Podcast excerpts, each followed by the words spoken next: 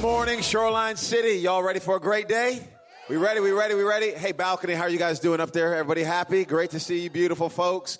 And we, I think we have folks in the chapel as well. Let's give them a round of applause as well. Great to see all of you today, everybody watching online. Uh, I am so excited about today and about what God is doing in our hearts and lives. Last week, my wife shared an amazing message. I was so inspired, so encouraged. I love her so much. I'm keeping her for the rest of my life. Will you have me, honey? Will you have me? Thank you. Okay, good. So, hey, we're going to start a new series today called Follow Back. Follow Back.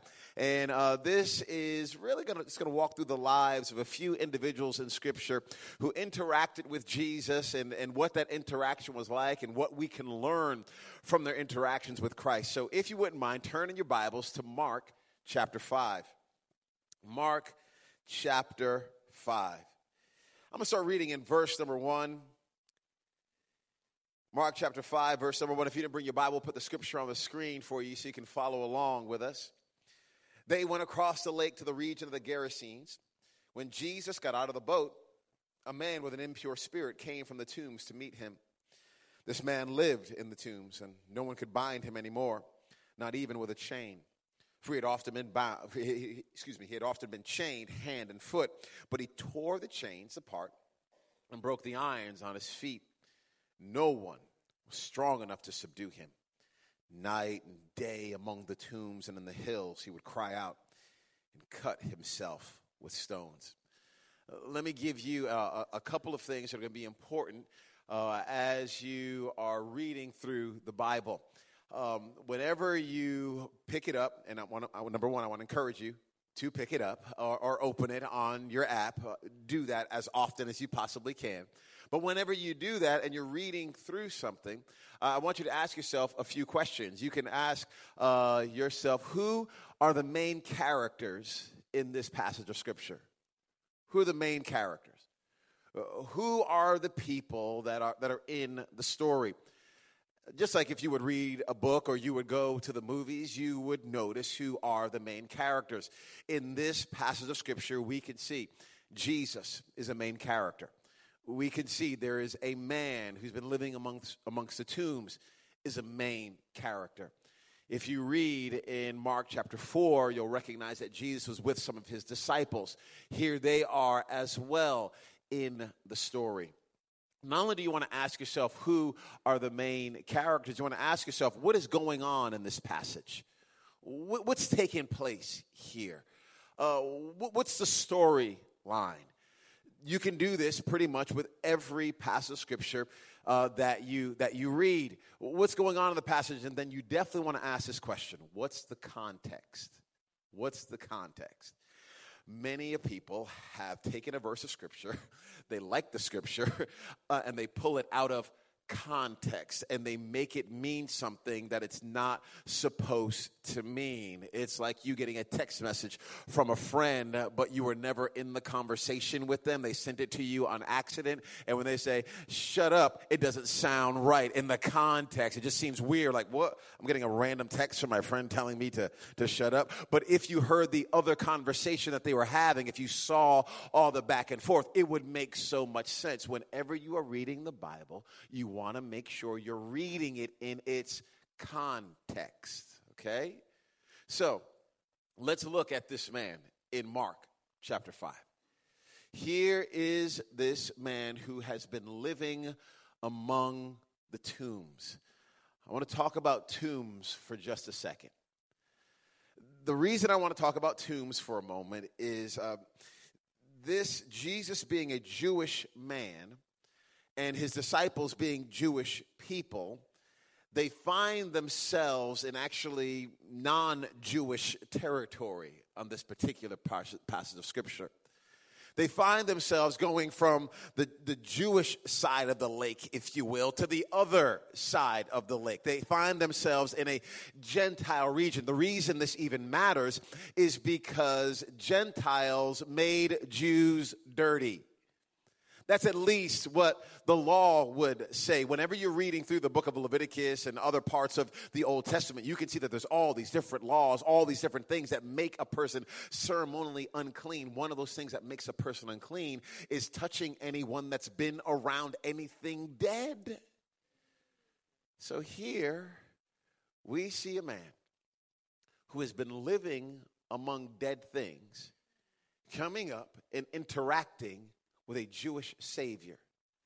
And I want you to see that Jesus Christ does not run from this man who is unclean. Matter of fact, Jesus engages with he who is unclean. And this is why you and I can have hope in Jesus Christ. Because if you're anything like me, you know you've been unclean as well. But he does not turn his back on you. As a matter of fact, he brings freedom and hope and new life to you. Even even when you are at your dirtiest, even when you are filthy, nasty, gross. You know, we have wonderful children, and others of you have wonderful children, but they're dogs or, or cats. And they can go outside, and whenever your kids are incredibly dirty, you want to tell, if you're a good parent, and any good parent has done this, hey, strip your clothes off right here outside right now before you come into the house, because I don't want you to track that all the way through the house. We say you've got to take all that stuff off before you come in, but Jesus does not do that with this man. You do not have to take everything off first in order for me to engage with you. I will engage with you exactly how you are right now. Been living in the tombs, you're dirty. Been living in the tombs, you're dirty. Been living in the tombs, you're dirty. And not only is this guy living in the tombs, he has had a lot of people trying to help him. A lot of people. I mean, you, when you read it, uh, no one could bind him hand or foot. No, no one could help him. They kept trying to keep him confined, but no one could help him. Most times, when you and I are battling things, uh, isn't it sad that everybody knows our business? we wish everybody didn't know our business, but but it just seems like it has a way uh, uh of getting out. I uh, took a trip this past week uh, with uh, John, one of our pastors on staff, and man, every I think he tripped maybe three or four times on this on this trip. I mean, literally, we're just walking, and I hear, and I look back. I'm like, John, what's what's going on? First time, I'm like, hey, you okay? Second time, I'm like, hey, are you okay? Third time, I'm like, are you the wrong person to bring on this trip with me? It, it, over and over and over again. This guy played college baseball. He was drafted into the majors, and here he is. He can't walk or hold anything. He is dropping thing after thing after thing. So it became something, you know, of course, I'm a good friend. I make fun of him uh, whenever. he begins to do that. We were, uh, I had gone on another trip, and a guy was walking, and you know, he was on the curb but he didn't hit the curb right. And he, you know, he did the whole, like his whole body goes and the, uh, you know, like he's doing a dance move. Uh, but there was no, there was no dance move. He just, and whenever you and I trip, if you're anything like me, you look up to see who saw, who saw what I just did right there. Well, I saw this guy, and I caught eyes with him too. I saw that and I laughed with him. Uh, and I was hoping he didn't have a gun, but I laughed at him. Whenever you and I are walking and we trip in front of people, it's embarrassing. So it is with our lives. When you're walking and your marriage is tripping in front of people, uh, weren't you supposed to be the couple that everybody wanted to be like? Or aren't you supposed to be the, the billboard couple, but you're tripping in front of everyone? Hey, well, aren't you married?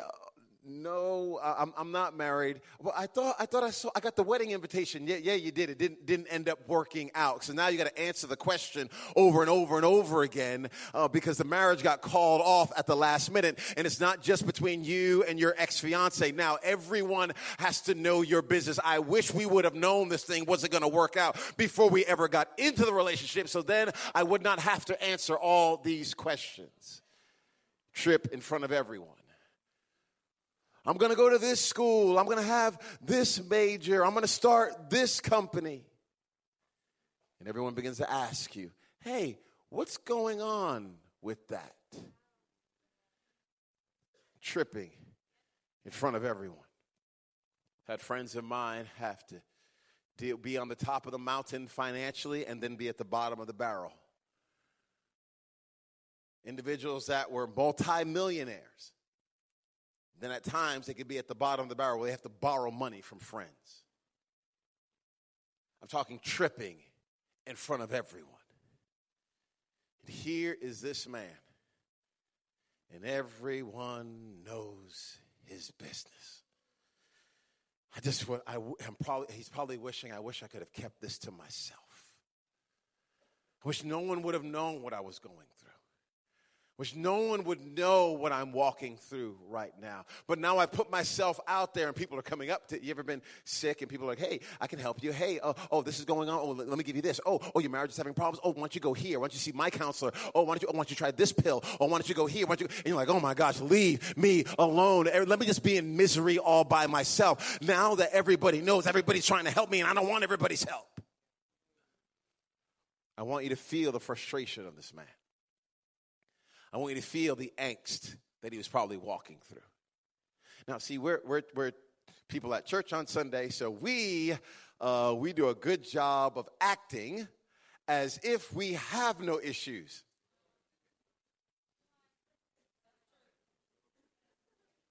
I see you looking at me smiling. but you were cussing all week, hating your life all week. Maybe cussing all through the worship songs. Like, oh my goodness, peace be still my. that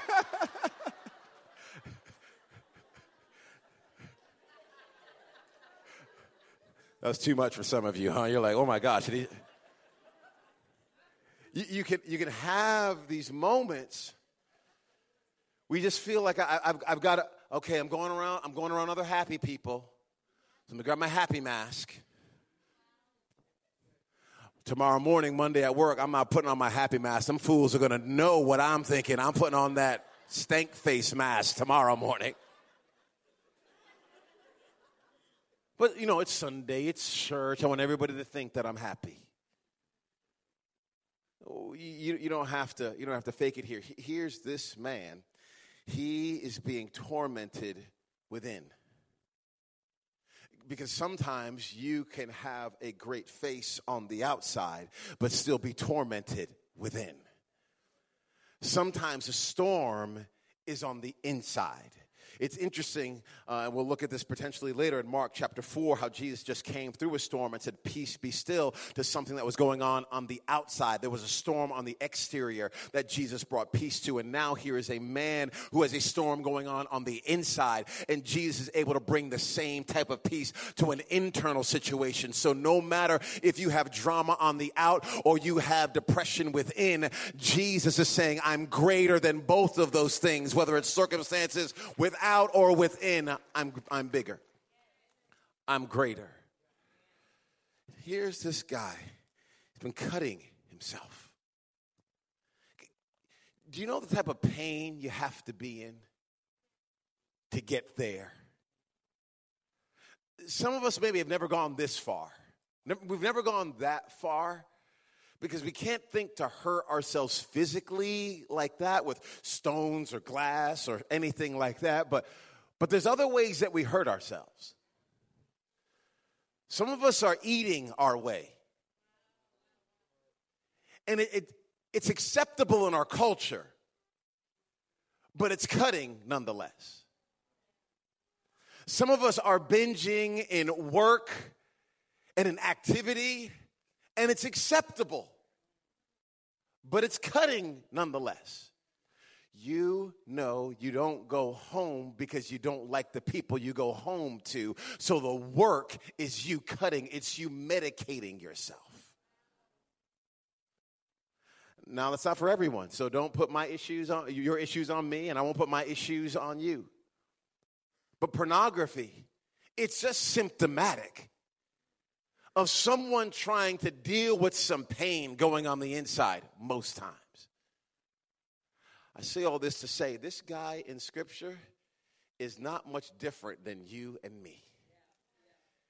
We can look at him and go, oh my goodness, that's so crazy. Oh my, why would anyone do something so foolish? Why would anyone be amongst the tombs? Why would anyone? But you and I can get comfortable among tombs.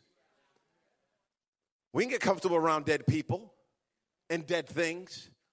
We get comfortable around situations that aren't going anywhere. Some of us have friends in here and we know it's a whole bunch of tombs that we are around. But since I'm comfortable here, I don't want to leave this place. So this guy is no different than you and I.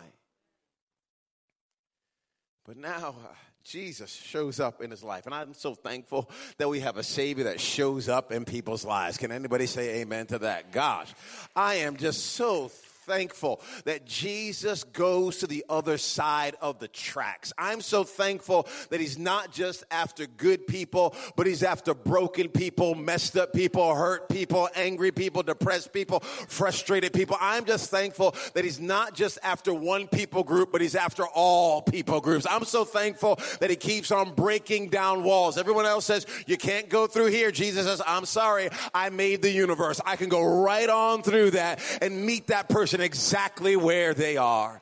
I'm thankful for a Savior like this. So here is our Savior, and He is now not running from, but interacting with an individual that's unclean. This man has been among tombs, he's unclean. This man is a Gentile, he's unclean. This man, you'll read a little bit later, is around some pigs, they're unclean. He's in a community that's unclean. And Jesus saying, I don't care if there's uncleanliness all around me, the clean one has come in to the building. And since I'm here, I I change everything. That's your Savior. He's not just some wink or weak, not wink, weak Jesus that is that is disconnected from the world, but you serve a savior that has always been entering into the darkest of scenarios and turning things around. You'll have to read uh, this whole story later because I'm going to have to jump uh, back and forth to different verses. But we discover that this man, he's possessed, he's tormented by all these demons. And if you get to verse number 10, I want you to see how his demons, these demons, interact with Jesus. Verse number 10, chapter 5. And he begged Jesus again and again. The demons begged Jesus again and again not to send them out of the area. The depression and the anxiety, what is too great for you, actually begs at Jesus to not cast it out. I, I need you to see that what is tormenting us does not torment him. As a matter of fact, when it faces Jesus, it goes, mercy, mercy, mercy. It, it, it bows its knee to Jesus. The, the lie is this the lie is you've been battling with it for so long, you think you have to have it forever. You think you're chained forever. You think this is your lot in life forever. You think, okay, uh, uh, my dad was like this and my grandfather was like this, so I'm going to be like this too. My mom was like this, my grandmother was like this, I'm going to be like this too. I've messed up this way so many times, I'm going to keep messing up this way. And the enemy has tricked you into believing a lie instead of believing that you have been made new in Jesus Christ. You're not the same old person anymore. You have something new like here the demons are like oh jesus jesus you're the one that i should be afraid of. In our culture in our culture it's the darkness that we really really highlight.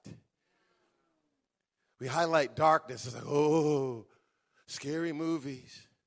Oh you don't want to you want the, the darkness the demons the anxiety the depression the fear all, oh. And i'm not saying it's not real. It's real. You look on the news and see it's real you look in our world and see it's shoot, some of us can, are going to go home today and we know it's real.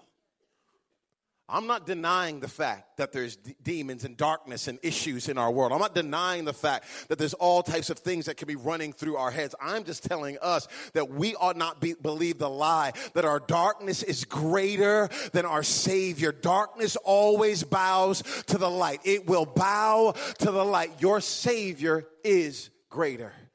You, probably heard the story about the elephant that was born into captivity, baby elephant with a chain wrapped around its neck with a stake in the ground. And the baby elephant is trained that this chain can hold you. So even when the elephant grows and weighs pound upon pound and is incredibly massive, since it still has the same chain around its neck, the elephant still thinks that it cannot break this chain because it's been chained like this since it was a baby. And I'm telling you, some of you you are still thinking like you would think when you were a baby. You're not the same anymore. You have grown up. And since Jesus has made you new, the things that used to chain you and your family will not chain you forever. You can be and you are free. You're free. You got to be transformed by the renewing of your mind. You're going to have to start. I, I can preach this but you have to believe it. The word can say it, but you've got to believe it. Well, Earl, I don't, I don't feel it. I don't feel. No, we, we talked about this a couple weeks ago. Scripture over feelings. We said it. Scripture over feelings. I don't. I don't need goosebumps to be your motivator. I don't need tears. no, I'm not crying. Must not be the Lord. He must not be in it. No, no, you don't need tears. Okay. And I'm I love emotions. I have no problem with emotions. But don't let those things be the driver. Truth, truth, truth, truth, truth, truth, truth. And it's not just a thing, truth is a person, and his name is Jesus. You're going to have to bow. The demons have to begin to bow and there's this whole interaction that happens again. You're going to have to read it a little bit later. And these, there are these pigs that are involved, and they end up jumping off of a cliff. And, and all of that happens. And this man goes from tattered clothes, if he was wearing any clothes at all, cut up, hair messy. Uh, he, the, the picture I have in my mind is he probably is foaming at the mouth. I mean, this guy is in as bad a shape as you can possibly get. And then everyone from the community comes after this interaction with Jesus, and the man is made whole, and they can't believe it. They look at him and go, What in the world? I remember who you used to be. Uh, we've got a number of uh, uh, folks on our, on our staff team that look pretty now. But there was a day. Ooh, they didn't look all, all that pretty. I think I have a few of the pictures. I think I have a few. I think I have a few pictures. Okay, so on the far left over here, that's John and Jessica Youngblood right there. That's John and Jessica Youngblood, okay? They're probably high in this picture right here. This is, this is a, a clean version of the two of them back in the day, guys. Man, I, I've seen some pictures of them. like, what? What did you guys do with your time? I mean, you were, were you just wasting your whole life away? Ron and Judy Brown, now they look pretty distinguished right here. Judy can't help but look like she's got it together. Look at that haircut right there. I mean, come on. If you're wearing that dress, you know you got it together. But Ben and Casey Stokes uh, over here, uh, this is the Kurt Cobain, I guess. Uh, ben Stokes. Casey looks beautiful. It's her wedding day. Th- these are some of the nicer pictures. Because these folks now have gone from who they used to be to who they are now. They have been transformed. Everyone in the chapel, I'm just trying to tell you that, that you, you can, this is your story as well. This is our story here. Someone will try to take a picture of you at some certain point in time in your life. They'll try to take a picture of you when you were 22 and they'll try to hold you to that picture forever. But these people in the scriptures, they got to get a sneak peek that this is not who this guy used to be anymore. Now he's someone somebody brand new. Can we give God thanks and praise for being made brand new? Can we? You can look at them now, but put their now picture back up for me, please. Put their, you can look at them now, and you might think they never went through anything This is actually one of the problems with grace, if there's any. one of the problems with God's grace is He is so able to clean up a person that you will look at them and you would think they've never been through anything. You would look at them and go, oh man, they're perfect. Oh, they don't know nothing about my life. And they're looking at you like, you don't know nothing about my life. You don't know what I've walked through. You don't know the hell that I've been through. You're seeing me right now, but this is after walking through the valley of the shadow of death. And I'm thankful that he did not leave me, that his rod and his staff comforted me. But there were some times I was about to give up. And I'm glad I did not stop there because now I made it here. And you're looking at me trying to judge me now like I've always been perfect. I haven't always been perfect. This is the grace of God on my life that has made me who I I am. This is this man's story. I meet some people sometimes. I mean, cute. Oh, I'm so cute. Oh, I'm so sweet. Oh, I'm so nice. And then you start hearing this story. You're like, oh,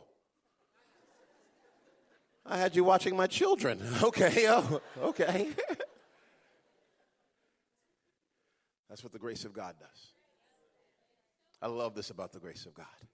And this man got to experience it. So now go with me to verse 18. Go with me to verse 18. This man's life has been changed, this man's life has been transformed. So as Jesus was getting into the boat, the man who had been demon possessed, the man who had been out of his mind, the man who had been living among the tombs, the man who had lost everything, begged to go with Jesus. But Jesus did not let him, but said, Watch this. Go home to your own people and tell them how much the Lord has done for you and how he has had mercy on you. So the man went away and began to tell in the, the Decapolis how much Jesus had done for him. And all the people were amazed. You can read later, even in the book of Mark, I think it's chapter 7 or chapter 8. Jesus comes back to this region, and some individuals begin to ask Jesus to perform some miracles. Obviously, this guy here, or it, it would seem this man here, went out and started telling people what Jesus had done for him. So the next time Jesus came to the community, people had some faith stirred. I just want you to know everyone in here is not going to work at church and you can get so impacted by the grace of God. You're like, oh, I got to work at church. I got to work at church. I got to work at church. And Jesus is saying, no, I can't have you working at church. I need you to go back to your business. I need you to go back to your community. I need you to go back to your family. I need you to let them know that is your church right there. Be the pastor in that area right there. Be the pastor over those employees, those coworkers. Share the hope and the love of Jesus Christ with them. Don't insulate yourself from the big bad world since you've been so changed. Now you are empowered to go into the world and be the church in the world. I, uh, I'm so proud of this man, what he did. Because he could have argued with Jesus, but he didn't. All right, Jesus, what's your path for me? That's the path I'm going to go on and he went the direction of the Lord. Some of us today are in tombs. You think about the battle and the struggles that we are in, and I want you to know there's hope for you today. There's hope. You're not too far off. Whether you're in the balcony, on the floor, in the chapel, online, you're, you're not too far gone if you were at least able to get dressed and in your right mind today, then this obviously, this man was even worse off than you, and Jesus reached him. And if you got to hear all the stories of the people in this church family, you would think, okay, yep, there is hope for me. There's hope for my marriage. I met a woman uh, this past week. We were flying back on the plane, and the flight attendant, um, she uh, gave me a compliment, uh, or she said something to me, and I, and I said something about my wife. She said something to me, and I like to bring in my wife immediately into any conversation with any woman when I'm traveling. I'm like, I'm, I'm, I bring her right on in. They're like, oh, nice shirt. I'm like, my wife made this shirt, okay? My wife ironed it and put it out and put it on the bed for me, and I love my wife, and she's so fine. I gotta, I gotta go maybe a little bit overboard. I, I got a ring on, I got a ring on, I got a ring on. So I just, I just like to do that. And uh, so I said something really kind about my wife, and she says, oh, well, how long have you been married? Because if you say anything kind about your wife, obviously you're a newlywed. That's what she's saying. I said, I've been married going on 21 years, and my wife's still my best friend and the most beautiful woman in the world, and I love her so much. And she began to talk to me and John uh, about her marriage, how it's done. There's no more hope for it. No more hope. Oh, my husband, he doesn't want to do anything. He just stays at home all the time. And I, I, like to go out and I like to see the world, but he just, he just stays at home all the time. He's not interested in doing anything. And, and, I'm trying to speak life over her, and she's just running over everything. I'm just run, not hearing one word that I'm saying. Cause I'm like, hey, I got to bring Jesus into this right here because this woman right here thinks her marriage is hopeless, but I've already seen people come out of the grave. I know that her marriage is not over yet. I'm just trying to speak some words of hope and life into her, and she's not hearing any of it.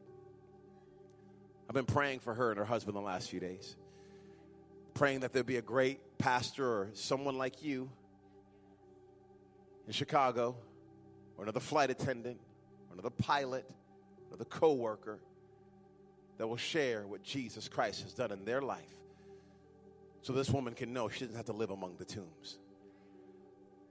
I want us to be a people who walk in this type of freedom and this type of new life, sharing the message that this man experienced with those in our world as well. I'm going to ask you to do me a favor right now. Bow your heads if you wouldn't mind and hear in the chapel, bow your heads just for a moment. I ask you to bow your heads not because it's mystical or magical, but just so that you can focus for a second. I want you to, to focus in on the sound of my voice, but more importantly, the grace of God that's drawing you close. If you're here today and Jesus Christ is not number one in your life, He's not first in your life, He's not the boss of your life. If you're honest with yourself right now, you would say your life is not in Christ's hands. You're going your own way, doing your own thing. And today you are ready to surrender or to resurrender your life to serving Jesus. I'm not asking, do you have a Bible? I'm not asking, were you baptized? I'm not asking, have you ever joined a church? I'm asking, is your life surrendered to Christ?